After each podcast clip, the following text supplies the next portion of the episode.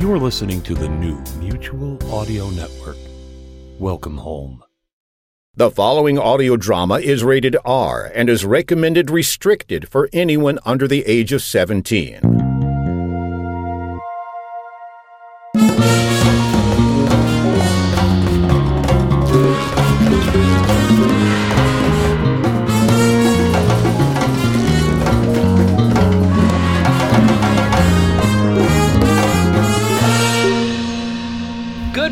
Everyone, I'm Jack Ward with our tortoise pilot David Alt, and this is the Sonic Society, the world's largest showcase of modern audio drama. This week, as we seek to find out where the audioverse went wrong, we're headed to the closest port of Twilight Zone-esque worlds. That's right, and good morning everyone. This week we have a checksum of sorts as we drop an RSS censor at episode 0 and 1 of Victoria's Lift, an ongoing audio drama featuring a mysterious girl who guides visitors to their transformations. A dark place whose original luster is now lost to time, the unlikely old Victorian building sits overlooked by most on the edge of Pittsburgh, and it all begins right here on the Sonic Society. Hi, this is Mark Nixon, and I'm the writer for today's episode of The Lift, What Are Jelly Babies? If you enjoy the story, you can find more of my work at shadowsofthedoor.com, and you can find more episodes of The Lift at victoriaslift.com.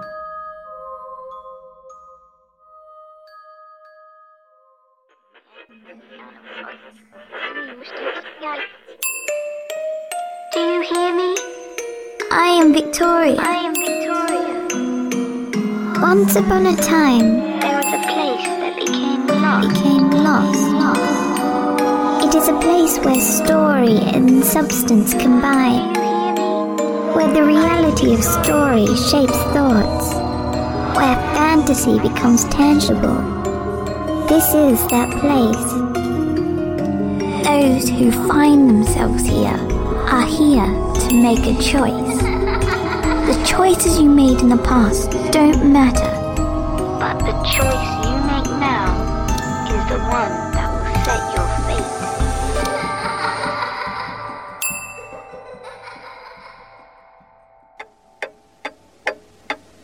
The matter began, as these affairs usually did, with the reading of an email arriving in Franklin's inbox during the early hours one frosty October morning.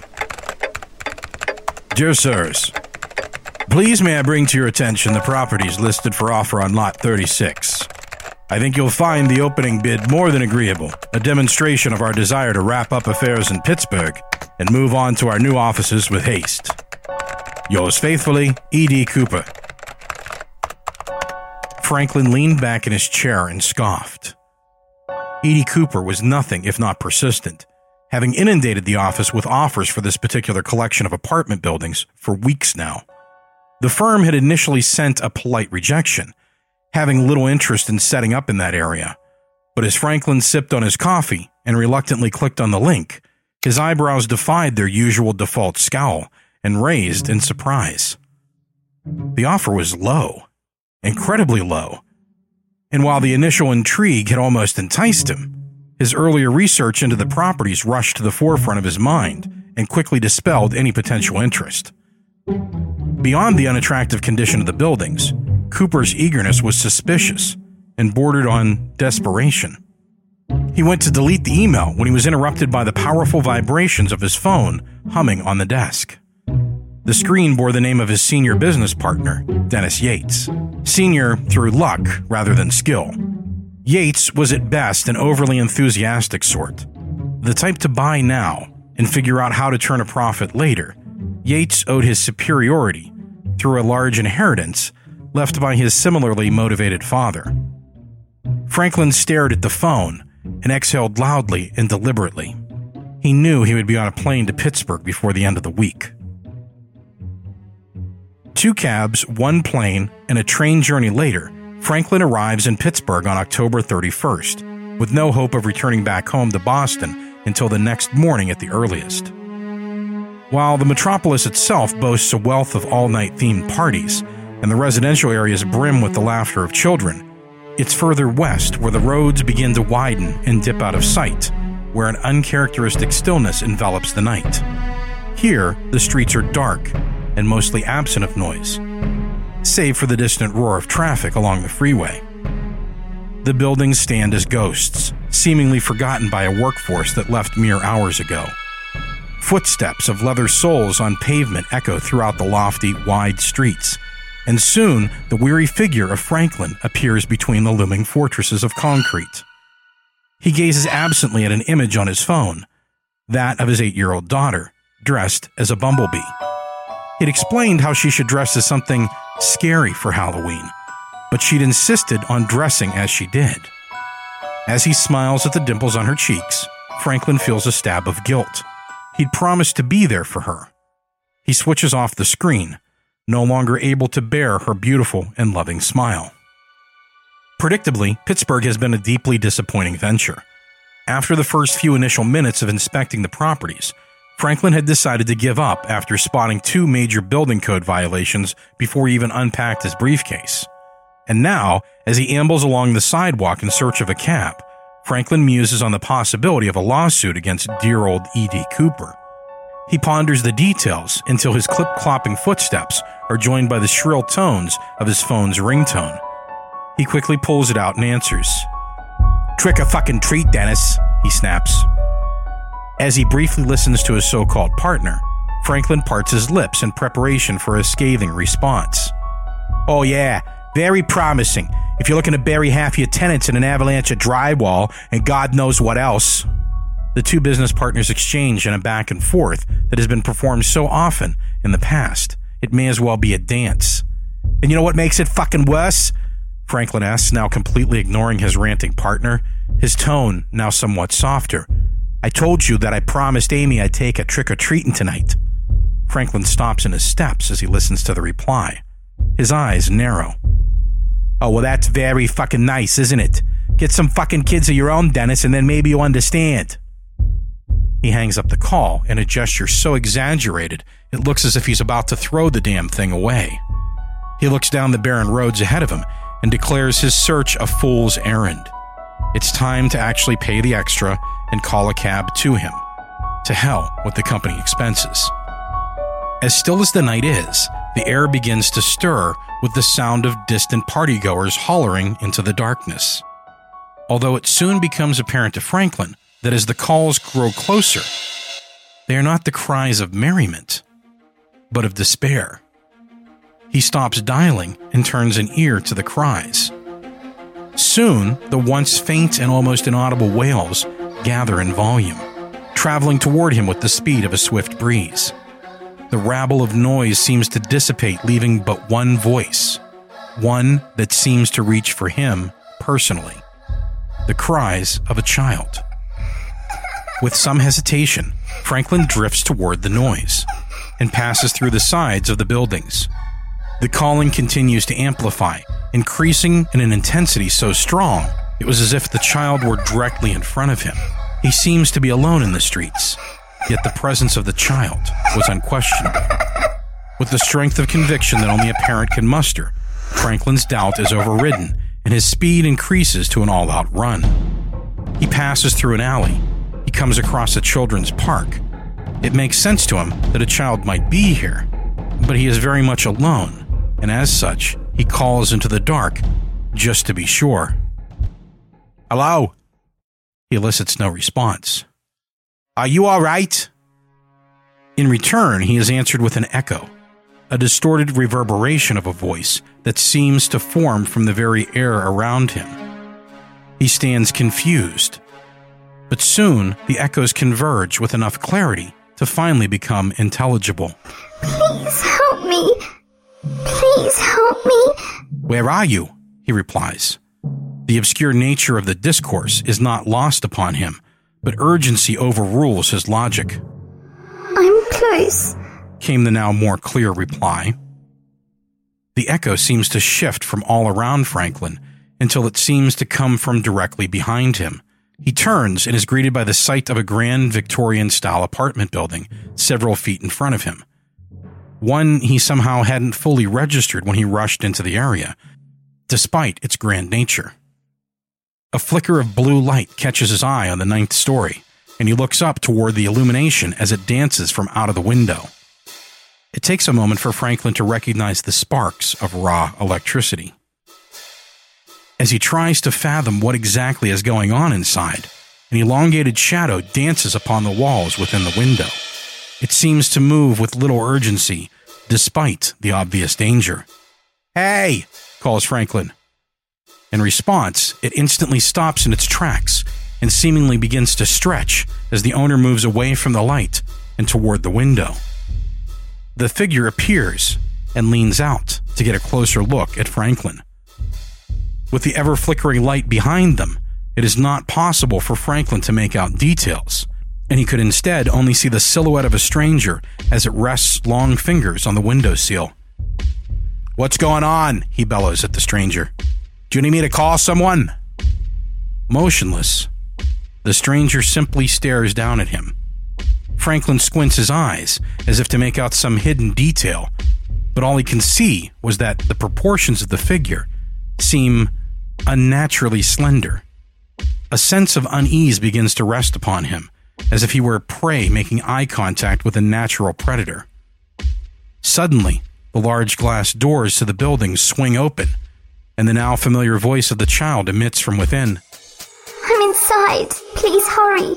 Despite the somewhat supernatural events transpiring, Franklin seems unable to avert his gaze from the shadow at the window.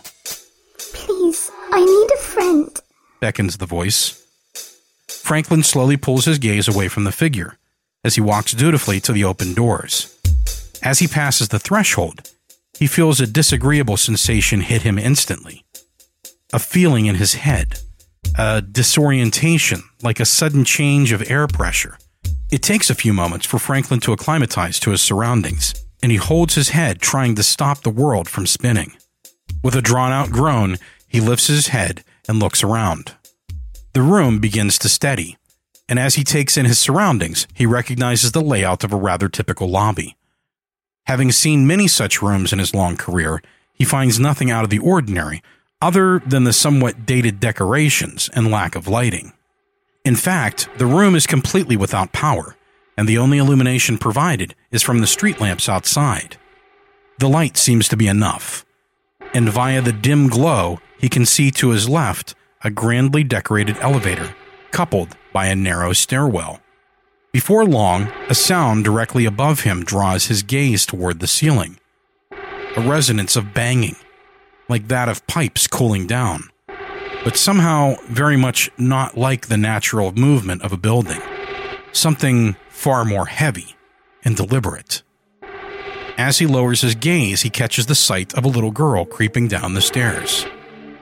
No older than 9 or 10, she walks a tad uneasily, the steps seeming almost alien to her. Upon reaching the bottom, she seems to congratulate herself before returning her attention to her guest. As she enters what little light there is, Franklin sees telltale glistening on her cheeks and puffiness around the eyes. Having seen the same looks of distress on his own daughter after a fright or even a tantrum, Franklin, immediately forgetting his disorientation, slowly drops to one knee and offers her his best smile. "Hey, sweetheart, you okay?" he asks as softly as he can. His tone carries the accents of sympathy, but he keeps it reassuring, as if to tell her there are no monsters under the bed. The child wipes her cheeks, suddenly self-conscious, and returns the smile. "Thank you for coming." Her voice lands uneasily upon his ears, sounding unearthly, yet still very much that of a young child. "No problem," he replies. Immediately a thought seems to strike him, and he continues and adds, "Victoria?" Although surprised at his own revelation, the girl, or Victoria, folds her arms and smirks, clearly proud of herself. She takes a few steps toward him. "You understand, don't you?" I think I do," he replies, much to his own surprise. Then, standing upright, he surveys the darkened lobby and tries to offer a sense of authority. "The building isn't working the way it's supposed to, is it?" he continues incredulously. The last of the unease he has experienced since entering the building begins to wash away, like he'd been walking on sand all day and is only now finding firm footing. "That's right," Victoria responds, cocking her head as she scrutinizes her new friend. He seems to be acclimatizing well. Was that you upstairs? No. The two suddenly stop, as somewhere distant in the building there comes a loud noise. A knocking, almost jaunty in its nature. Taunting. Looking back down to his new companion, Franklin sees her wide-eyed fear as she looks toward the ceiling, her arms gripping each other. "Hey," he says, waving a hand to gain her attention. "It's just the pipes." But he is interrupted by the second very deliberate sound above them. A large shifting of movement, followed by a horrific tearing noise. The lights of the lobby flicker to life, but quickly grow brighter until the two have to close their eyes. Soon, as if too much power is fed into the light bulbs, they smash, causing Victoria to gasp, and the room is once more plunged into darkness. A distant echo resonates through the building, a noise Franklin could swear is laughter. Slowly, it dies away. His unease, however, does not. "We are not alone, are we?" "I'm usually mostly alone," she replies, struggling to get the words out. "But there are others who live here. Others I don't know about." "You mean people in parts you don't know about?" "No, this place is my home. It's not a normal place, but it's mine.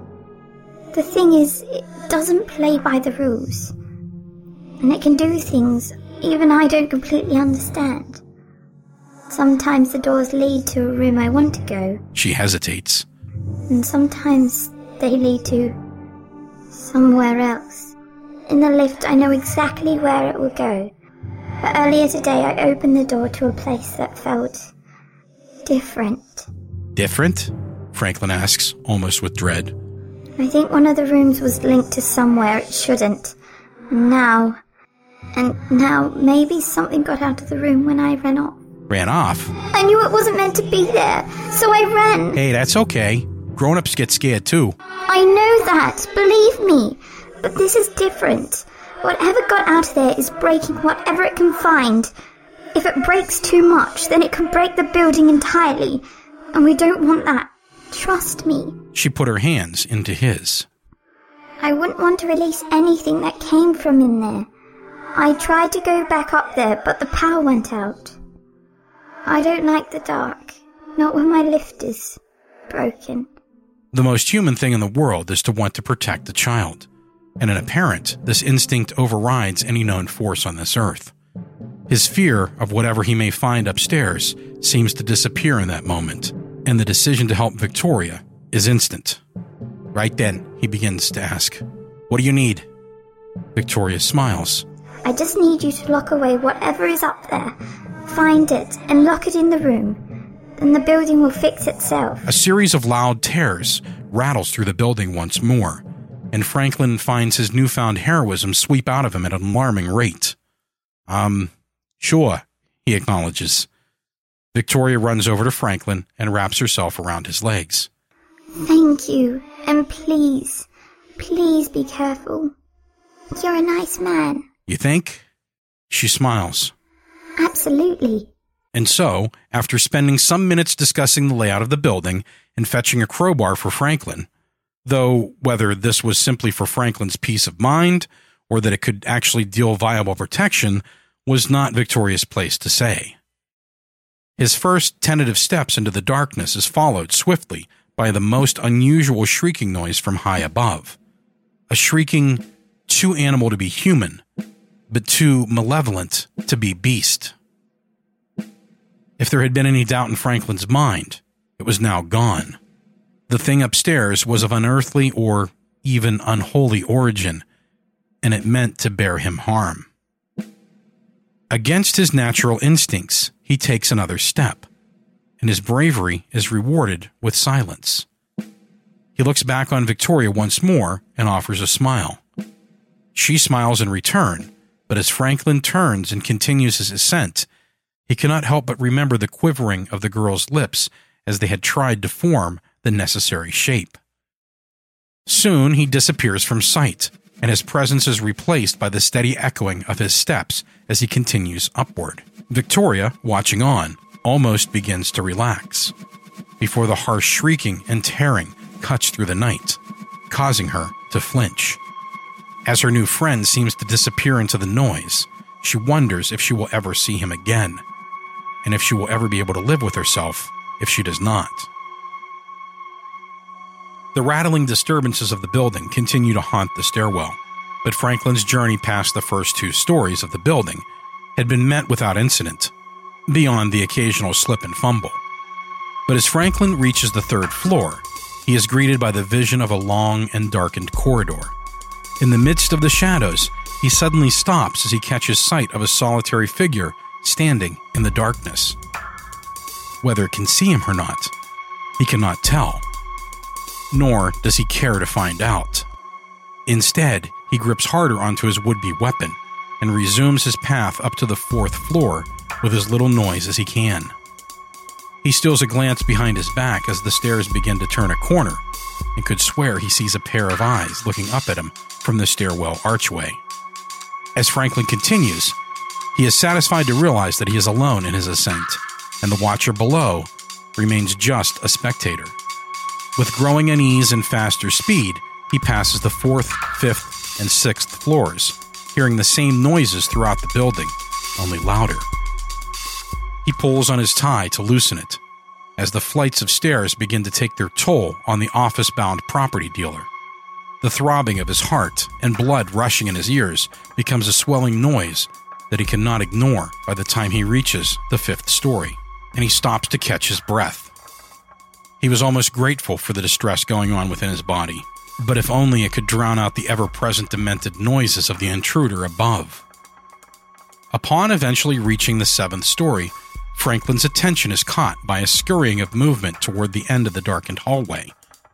And although he has heard many strange things in the building, Franklin at first considers the presence to be merely that of a dog. Indeed, the movements are erratic, accompanying the scuttling of nails on the thinly carpeted floor. Soon, he hears the tearing of something being pulled apart. The source of destruction is soon revealed as the would-be canine seemingly succeeds in pulling several wires from the wall, ripping their way along the dusty wallpaper and clay walls as they are torn out. The hallway is suddenly illuminated by strobed lighting as the snap and sparks of loose electricity escape from the copper housing. It is in this moment that Franklin is forced to dispel his previous notion, and his eyes are greeted by the true sight of the creature at the end of the hall. No dog could use a paw, no, an arm, to pull the wiring out. And indeed, these events have so clearly transpired, as the wires sit still gripped by long and pale twig-like fingers, and the arm itself, or the elongated idea of an arm, is seemingly nothing but bone and lean muscle. The thing, so impossibly beast-like in appearance, somehow possesses an unmistakably human quality. Whatever this abomination is, it had started life as a man. Franklin involuntarily gasps in an expression of pure shock, his body now experiencing a new echelon of sheer terror in the time it takes for a second to pass. In the dying moments of light, the thing that has been preoccupied with sabotage turns and looks directly at him. Shaggy, black strands of hair dangle greasily from its large, almost pointed head, while inexplicably sharp-edged ears protrude prominently from the thin hair. The eyes, which glare toward him with an intensity only amplified in the harsh blue strobing light, meet with Franklin's, and though he is unable to avert his gaze from the fiery orbs, Franklin can tell that the creature is beginning to smile. The last of the electricity sparks out of the wiring, and then the hallway is dark again. Franklin's heart feels as if it is lodged into his very throat, as if each beat causes the damn thing to jump further up his gullet. The fear paralyzes him as he dares not move in the darkness. The unnatural beast he first glimpsed through the 9th-story window has made its way down to meet him, and now it shifts even closer, only a few yards ahead. If Franklin doesn't escape, the game is surely over, and Victoria will be next. Franklin! Victoria half whispers, half shouts up the stairs. Franklin! The sound of Victoria's new friend's journey up the stairwell had faded some time ago, leaving the child to simply pace about the lobby, occasionally glancing upward as the briefest flickers of light frequent the building. And though she is quite used to waiting for her guests to find their own way around the building, now she stands powerless and alone. In a rare moment of her unnaturally long life in this place, she once again feels like a child. It's been a long time since she's felt this way, but even she needs to remind herself from time to time that she is no mere child. With a resolution to help her guest, Victoria lifts herself onto the stairs and makes her way upward. Please be okay, Franklin, she whimpers. I'm so sorry I sent you up there. The insidious noises up high in the building have quieted now, leaving Victoria alone with her thoughts as she traverses up the stairs. But the quiet causes her to feel quite uncomfortable, and in the silence comes only a sensation of certainty that she had sent a good man to his death. She counts every step, as if the task will restore some normality to her senses, passing entrances to corridors and ignoring them, whether they be illuminated or remain enshrouded in darkness. She continues, resolute. Yet every so often, her concentration breaks, and the certainty of Franklin's demise is brought to the forefront of her mind. No, she has to focus. She needs to be brave. 255, 256, 257. As she climbs higher, focusing on each step, she casts her eyes upward and sees across the dimly lit stretch of stairs a figure standing on the stairwell. Franklin, she wonders? Perhaps not. There is someone looking down at her. Of only that is she sure. The notion, however, that Franklin would simply be standing waiting for her was, of course, unlikely. Dread begins to fill her instantly. Despite the fact that it only works as intended when the building works, she still misses her music box and wishes she hadn't left it behind. How long has she controlled this place? Did everything within the building bear good intentions toward her? Surely not. Relief comes in the form of a gesture as the figure raises its right arm and points down the hallway to the side. And then, completely without sound, it walks away up the stairwell and is enveloped by the darkness. Victoria smiles. Victoria smiles.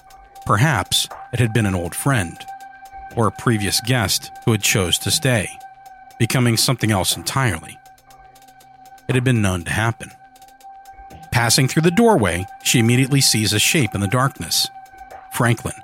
He sits, slumped against the wall, cold sweat running down his forehead. And, although there is little light to immediately reassure him that the approaching figure is Victoria, he nonetheless remains at ease. The building can no longer provide greater horror than the one he has already seen. In her haste to check on her new friend, Victoria's foot makes contact with the shape of a hand on the floor. Looking down, she shrieks at the elongated and pincer-like fingers. She takes a step back instinctively as she surveys the beast laying dead on the floor.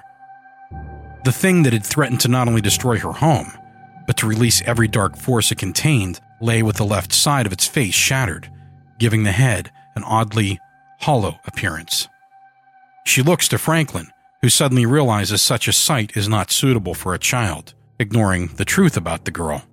He releases his grip on the bloodied crowbar as she helps him to his feet, a gesture more kind than practical due to her short stature. She allows him to cover her eyes. Maybe he needed to be a dad right now. A glint of silvery light dances from the small round object in the creature's hand, and Franklin leans in closer and reaches for it. Is that a pocket watch? He wonders aloud. Victoria takes his reaching hand in hers and pulls him forward. You don't want that. Trust me. Besides, it's got a scratch on it. Franklin casts one last glance over his shoulder at the creature and the object in its grasp, and he allows the tiny girl to lead him away.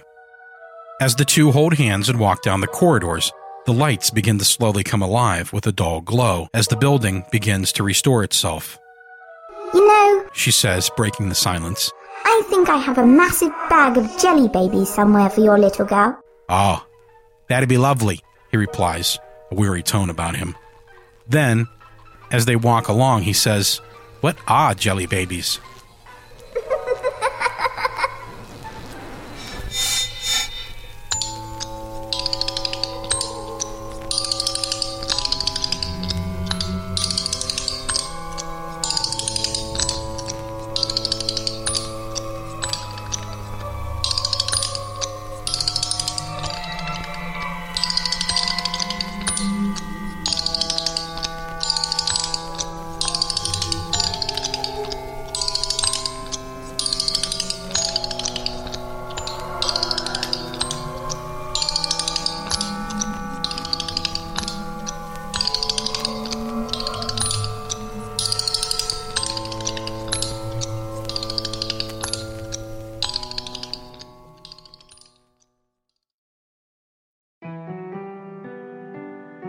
Thank you for listening to our Halloween episode of The Lift. If you enjoyed today's episode, join us again for the next fantastic episode in 2 weeks. Today's episode featured a story by Mark Nixon, What Are Jelly Babies? If you'd like more information on Mark and his work, please visit him at shadowsofthedoor.com and follow him on Twitter at shadowsofthedoor. Artwork for today's show was created by Jeanette Andromeda. If you'd like more information on Jeanette and her work, please visit horrormade.com and follow her on Twitter at horror_made. Please help others find our little lost place. Share the show and help us grow. The best support you can give us is to retweet, repost, and share the link to victoriaslift.com and, of course, this episode with your friends. If you liked this episode, send us a tweet or an email. Let us know. Follow us on Twitter at Victoria's Lift and find us on Facebook at facebook.com/Victoria's Lift. You can subscribe to the show in Stitcher, TuneIn Radio, or Google. For those of you with a podcatcher, the feed for this show is feeds.feedburner.com/Victoria's Lift. Coming soon to iTunes. All works read in this audio recording and associated music and artwork are copyright of their respective creators and may not be used in any form without their permission. Dramatic reading performed by Daniel Foytek. That's me. The voice of Victoria Bigglesworth Hayes was performed by Amber Collins. The Lift opening theme music was composed and recorded by Kimberly Henninger and Sean Park of Cathedral Sounds, cathedralsounds.org. The Lift closing theme music was composed and recorded by We Talk of Dreams, wetalkofdreams.com. This episode was scored by Steven Matico of wideeyedotter.com. You can also follow Steve on Twitter at S_Matico. Incidental music for this episode was performed by Kevin MacLeod of Incompetech.com and used with his permission. Check the show notes for titles and credits. The Lift is a Ninth Story Studios production. NinthStory.com. Creator and producer, Daniel Foytek. Executive producer and co-creator, Cynthia Lohman. Full show notes with links and artwork can be found at victoriaslift.com /S1E0. I can help you. Can you hear the music? It plays here.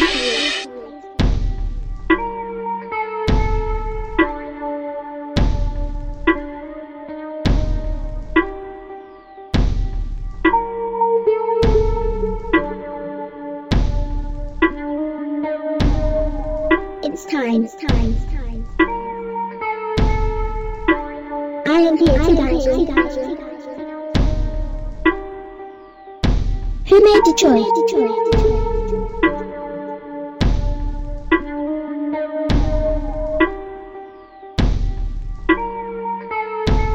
Can you see me?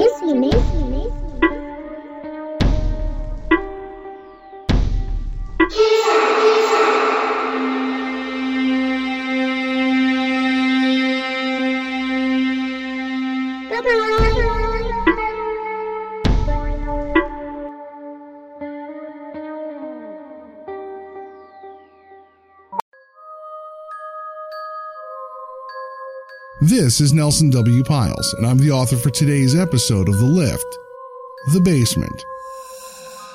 If you enjoy the story, you can find out more about my work and other things at nelsonwpiles.com. Discover more episodes of The Lift at victoriaslift.com.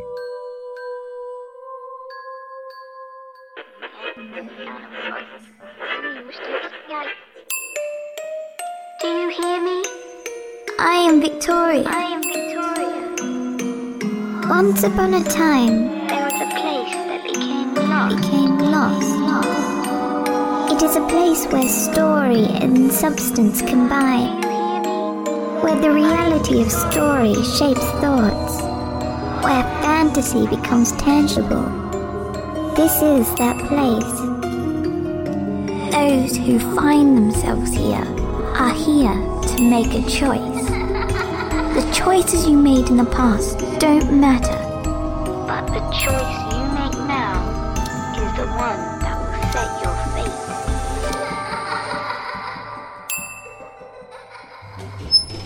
The elevator door opened, and much to the surprise of Jefferson, he was in the exact same place he'd been before. It had seemed like an eternity that he'd been on this thing, and he couldn't for the life of him remember how he'd gotten there in the first place. He looked out into the dimly lit space before him, and like the other 100 or so times before, had no desire at all to leave the elevator. At all. He looked at the list of floors and punched the number 8. The doors closed slowly, and the thing began to move. Or so it felt. He watched the numbers ascend one at a time until it read 8. Then the elevator paused and stopped. There was a ding, and the doors began to open. His eyes were fixed on the light display over the doors, and at the very last second, the number jumped back down to the letter B. "Hellfire," he muttered as he looked once again into the vast emptiness before him. He slumped. He was tired and pissed. "Maybe," the little voice inside his head began, "you should man up and take a look." He nodded and sighed. What the hell, right? It didn't look like anything dangerous. Hell, it was the basement of a 9-floor building. What's the worst it could be, right? He took out his cell phone and looked at it, almost sadly. No reception. But it did have a light function on it, so that would be helpful. He engaged it and held it out in front, slowly walking into the dark basement. The light wasn't very strong, but it would keep him from falling on his ass. The elevator doors behind him shut, and he whirled around to see that it had already been called to another floor. "Damn," he said to no one. He debated hitting the up button, but he figured he'd save that for later. At least it was something different than the stupid view of the elevator. He turned and began to walk. There was nothing at all of note in this basement that he could tell. No storage boxes or tools or even garbage. A basement was for things that you didn't need. A basement is where you put things you don't want to look at anymore, or things that aren't of use to anyone. A place for things unwanted. The attic was for the good holiday decorations and hand-me-down clothes for the kids and such. But the basement? That was a place for things best forgotten. But this place had absolutely nothing. There wasn't a single thing here. "Hello?" he called out, his West Virginia accent echoing in the dark place. "Anybody here?" He heard nothing but his own footsteps and his breathing. "Hello?" he called again. He shone the light next to him, and still nothing at all. He walked a little further, and he came upon a door with a sign that surprised him. It was his first name. He blinked a few times, but there it was, gold lettering on a black background. Jefferson. All 9 letters, neatly printed and looking brand new. As if someone had been waiting for him to find it. He walked closer to it and examined it intently. He took a finger and ran it along the name. Then he knocked. The voice of a little girl came from behind, nearly making him yelp in surprise. "You don't have to knock, silly," she said. Jefferson whirled and saw a girl of about 9 with long curly hair and pigtails, wearing a purple dress. She looked at him with her head cocked to one side while holding a small music box. She held no expression on her face that he could identify. "Jesus, you scared me there," Jefferson said with a nervous laugh. She simply kept looking at him, her head cocked to one side. So you live down here?" he asked. She said nothing. "Is there nobody here? That's why I shouldn't knock?" Again, she looked at him, not even blinking. "Well, what's the matter, darling? A cat got your tongue?" He laughed a little. "I haven't got a cat," she said. "Well, that there's just a figure of speech." "My name's Victoria," she said flatly. "Well, hi," he said. "I'm Jefferson." "I know." He looked puzzled. "You do?" She nodded. "How else could I get your name on the door?" A cold chill crawled through him, the likes of which he'd never felt. My name? That's for me?" "Well, it certainly isn't for me," Victoria said. "Who else would it be for?" I don't understand this," he said. "Where the hell am I?" "You're with me, in the basement," she said. "This is a bit new for me as well, but I'm sure we'll make the best of it." "The best of it? The best of what?" "Your particular situation. This is going to be something I've never done. Although, I'm quite sure I can do it." "Do what?" She turned away for a moment, then turned back to him. "Why don't you open the door?" she said. "No," he said, although he had a nagging suspicion that he would. "Let me tell you what happens," she began. "Normally, I would play my music box and would find a floor for you. You'd tell me a story, and I do so love stories." "So I just need to tell you a story and we can get out of here?" "I'm not finished. I said normally, although none of this is really normal, is it?" Jefferson said nothing. "But you're a special case, aren't you? You have oodles of stories all burning inside of you, haven't you?" "Reckon I do." "Well, this will be quite different," she said, and placed her music box on the ground in front of her. Jefferson watched this and then looked at the door behind him. His own name looked back at him, almost accusatorily. "So," he began, turning back to face the little girl, "I just need to tell you a good story." "No," she replied. "You don't have good stories. You are empty of good stories. That's why it took so long to get you here. That's why you haven't heard the music box. There isn't music for someone like you."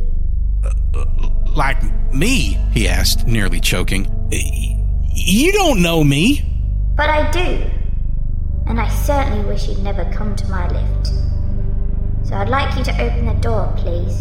Jefferson looked into Victoria's eyes and found no life in them. He shook. "Why?" Victoria gave a frustrated grunt and shifted her weight onto her left foot impatiently. "Today, because it is a different day, I'm going to tell you a story. And after I tell it, you're not going to walk into that room." She paused. "You're going to run into it." Jefferson felt his feet buckle slightly, and that seemed to bring him some semblance of his old self for a moment. "Who the hell do you think you're talking to, little girl?" he nearly yelled. "Do you have any idea who you're talking to?" From behind him, he heard something move, a pained scraping sound that seemed to get closer at an increasing pace. Before he could turn to see what it was, he felt something slam into the back of his legs, sending him backwards. He threw his arms out and yelped as he abruptly landed into a heavy wooden chair. I know exactly who and what I'm talking to, thank you, she said coldly. And now you're going to listen to my story and not say another word. Jefferson's heart was pounding in his chest, and he decided that, for now, he'd listen. And then he'd take care of this little girl. His way. She began her story. Once upon a time, there was a young princess who lived in a very small kingdom. She was a beautiful princess, and although she was young, she was so very smart. However, she lived with a very cruel father, the king of the land. He hated everything, including his wife, his kingdom, and most of all, his beautiful daughter. He never missed an opportunity to tell his wife and daughter how miserable they had made his life. He never once said a kind word to either, unless it was in his best interest to do so, which wasn't often. After years of being told she was useless, ugly, and stupid, the princess told the long-suffering queen that perhaps it was in their best interest to leave the castle and their cruel king forever. But where would we go? The queen asked. We're royalty. Our faces are on the money. We'd have to live like common people. Besides, we're royalty. The princess shook her head. Father is a very bad man, she replied. It wouldn't matter where we were, as long as we were away from him. It took some doing, but the princess managed to convince the queen that they should leave immediately and let the king rot in the castle alone.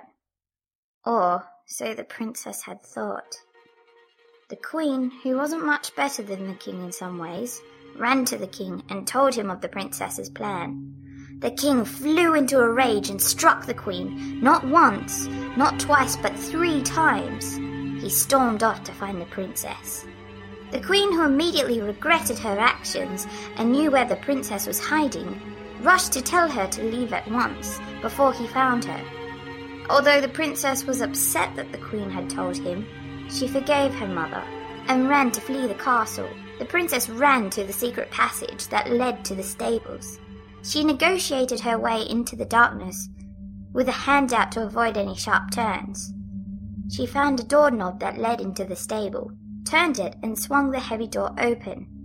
There stood the king, impatiently waiting for her. "After all I've done for you, this is how you repay my kindness," he roared at her, but the little princess stood up straight. She thought about all he had done for her, all the hitting, all the terrible things he had said to her, all the awful things behind closed doors that he had done to her, things that she could never, ever forget. "After all you've done for me, which in no way included kindness, I am doing us both a favour," she said. "You will never leave," he yelled. "But why?" "Because I hate you." She looked at him and suddenly it struck her. "No, you don't," she said quietly. "You don't hate me or Mother. You hate yourself." The king looked as if he'd been slapped because he knew, beyond all shadow of a doubt, that she was right. And this simple fact enraged him like nothing else had ever done. His face twisted into a mask of anger, and he ran towards the princess.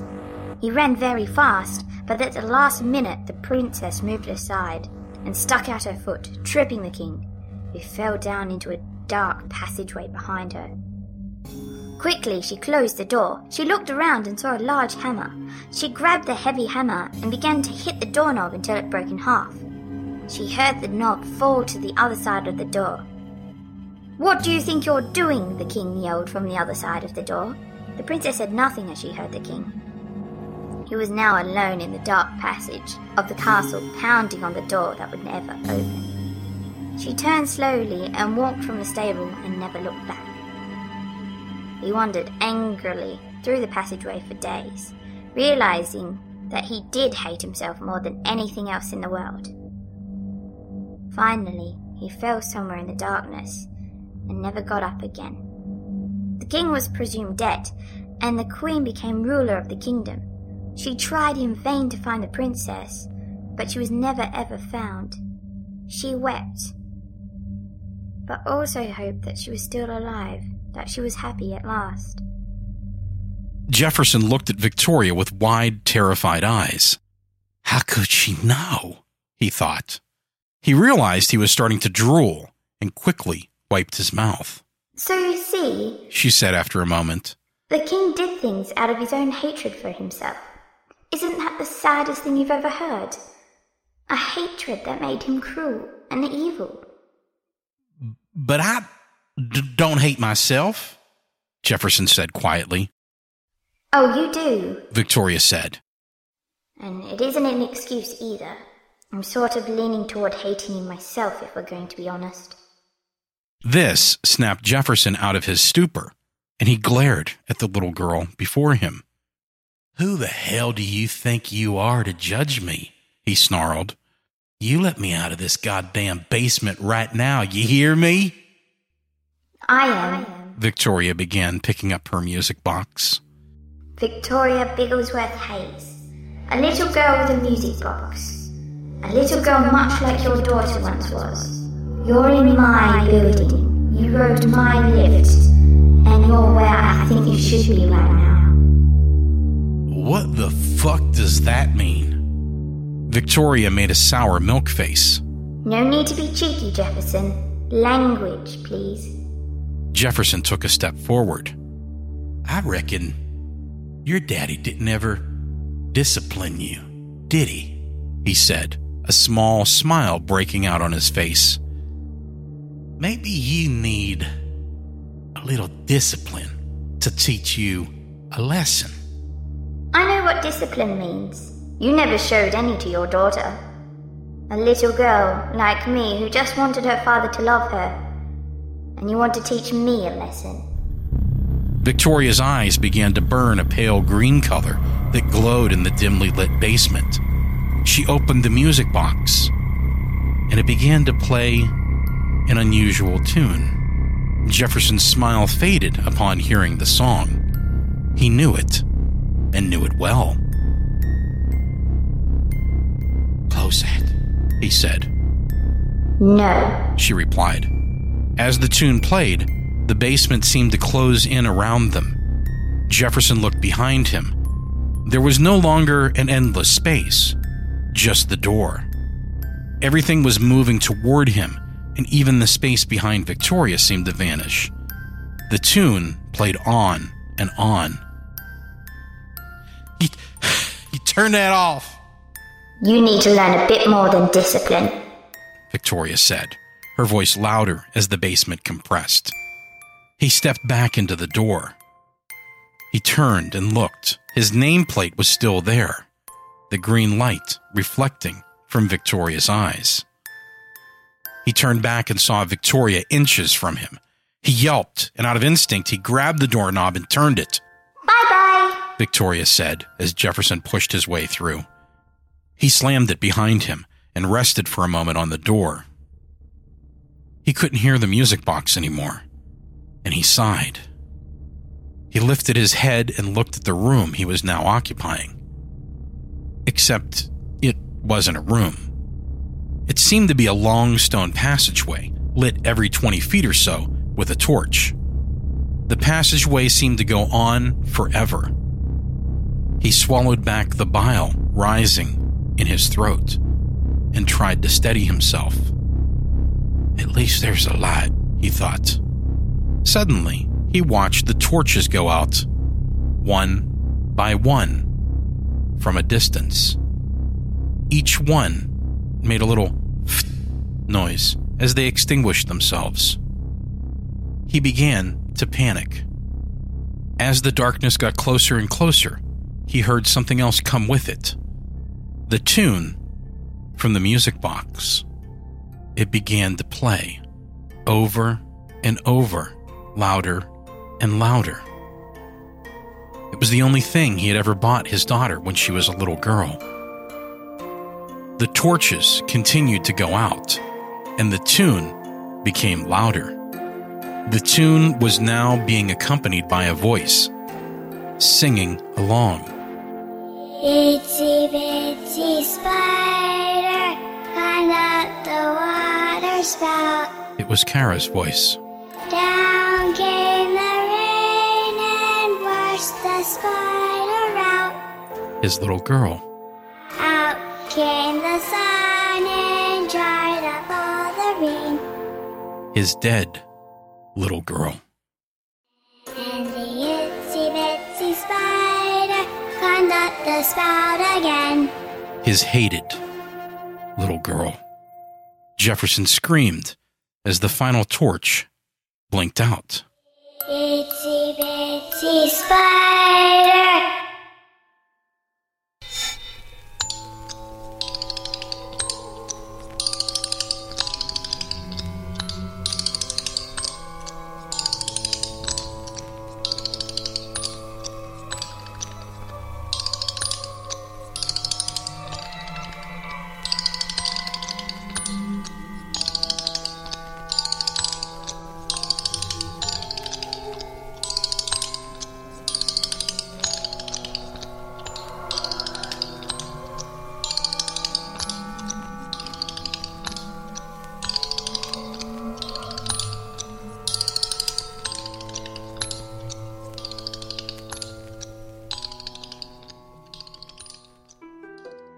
Thank you for listening to the premiere episode of The Lift. Today's episode featured a story by Nelson W. Piles, The Basement. If you'd like more information on Nelson and his work, please visit nelsonwpiles.com and follow him on Twitter at Nelson W. Piles. Artwork for today's show was created by Alex Murd. If you'd like more information on Alex and her work, please visit crazedpixel.com and follow her on Twitter at crazedpixel. Please help others find our little lost place. Share the show and help us grow. The best support you can give us is to retweet, repost, and share the link to victoriaslift.com. Follow us on Twitter at Victoria's Lift and find us on Facebook at facebook.com/Victoria's Lift. Don't miss the next episode. Subscribe to the show in Stitcher, TuneIn Radio, or Google. And coming soon in iTunes. This show's feed is feeds.feedburner.com/Victoria's Lift.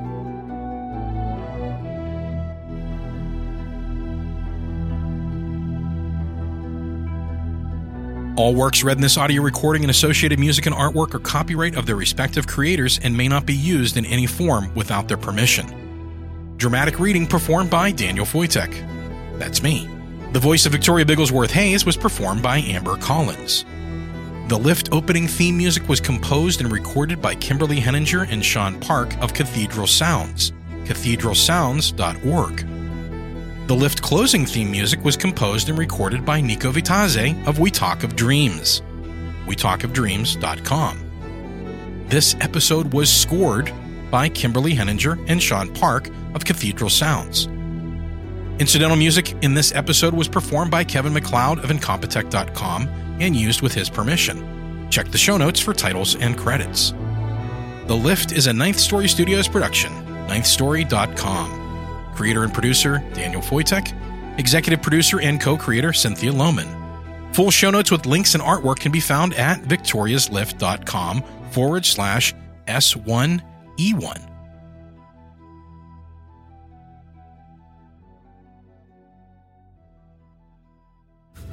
Societies rise and societies fall. When the time comes, one society steps forward to build a better future. The Wicked Library, Kettle Whistle Radio, Ninth Story Podcast, Prog Watch, Red Horse Radio, The Lift, History Goes Bump. Listen, the M Writing Podcast. Society 13. Rebuilding society. One podcast at a time.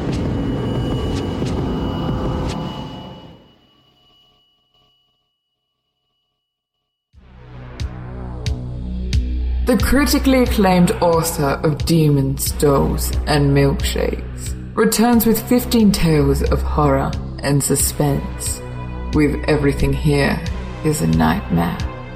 From zombies in the Old West to a young boy tempted by the devil, From vampires with romantic longing to an abandoned lighthouse haunted by vengeful spirits. From a serial killer getting unholy justice to an haunted English race car. Nelson W. Piles invites you to explore the landscape of fear, suspense, and horror. Take his hand and hold on tight. Remember that whatever you find there, whatever you see, no matter what you might think it could be, know this. Everything Here is a Nightmare. By Nelson W. Piles. Available in paperback and Kindle at Amazon.com. By Burning Bowl Publishing.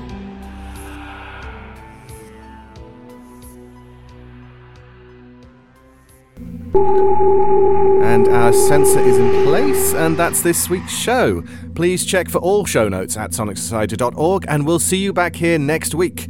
Until then, I'm David Alt. And I'm Jack Ward. Take care, everyone.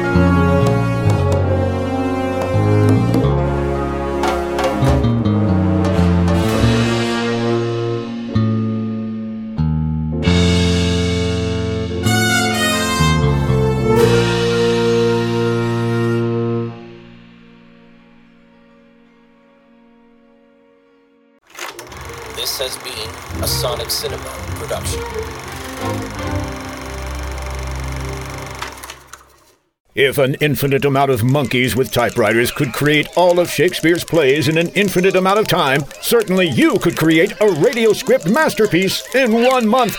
Take part in NADSWRIM, the National Audio Drama Script Writing Month, where you are challenged to create an audio drama script before the end of February. And this year, you get an extra day. What do you get if you succeed? Why, the honor and excitement of knowing you did it!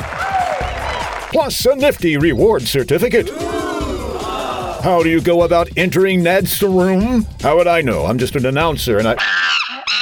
Oh, thank you, monkey. For information, go online to sonicsociety.org/NADSWRIM. Where are the bananas? Oh, okay. That's NADSWRIM as in National Audio Drama Script Writing Month.